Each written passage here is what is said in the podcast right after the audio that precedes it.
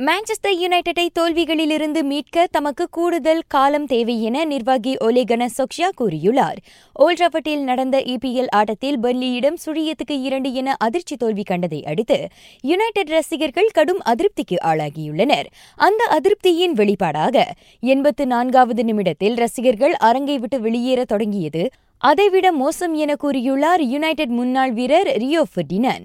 எனவே யுனைடெட்டுக்கு தேவையான மாற்றங்களை ஏற்படுத்த அதன் நிர்வாகம் உடனடியாக செயல்பட வேண்டும் என அவர் வலியுறுத்தி வருகின்றார். இந்நிலையில் யுனைடெட்டின் இன்றைய தோல்விக்கு மிகவும் வருத்தப்பட்ட சோக்ஷியா தாம் உட்பட அணி வீரர்கள் மீதான அழுத்தங்களை சரிக்கட்ட அணியை வலுப்படுத்த வேண்டியிருப்பதாக கூறினார். இப்பருவ இபிஎல்லில் முதல் நான்கு இடங்களில் ஒன்றை பிடிக்கும் தொட்னமின் நம்பிக்கையை உயிர்ப்பித்துள்ளார். அத நட்சத்திரம் சொன்யுங் மின் அதிகாலை நார்விச்சை இரண்டுக்கு ஒன்று என தோற்கடித்த ஆட்டத்தில் கடைசி பதினோரு நிமிடங்களுக்கு முன் கோல் அடித்த ஹியூங்மின் ஹீரோவானார். இதன் வழி அந்த தென்கொரிய வீரர் ஏழு ஆட்டங்களில் நீடித்த தனது கோல் வறட்சியையும் முடிவுக்கு கொண்டு வந்தார். ஈராயிரத்து இருபதாம் ஆண்டில் ஸ்பர்ஸ் பதிவு செய்த முதல் பிரீமியர் லீக் வெற்றியாகவும் இது திகழ்கின்றது.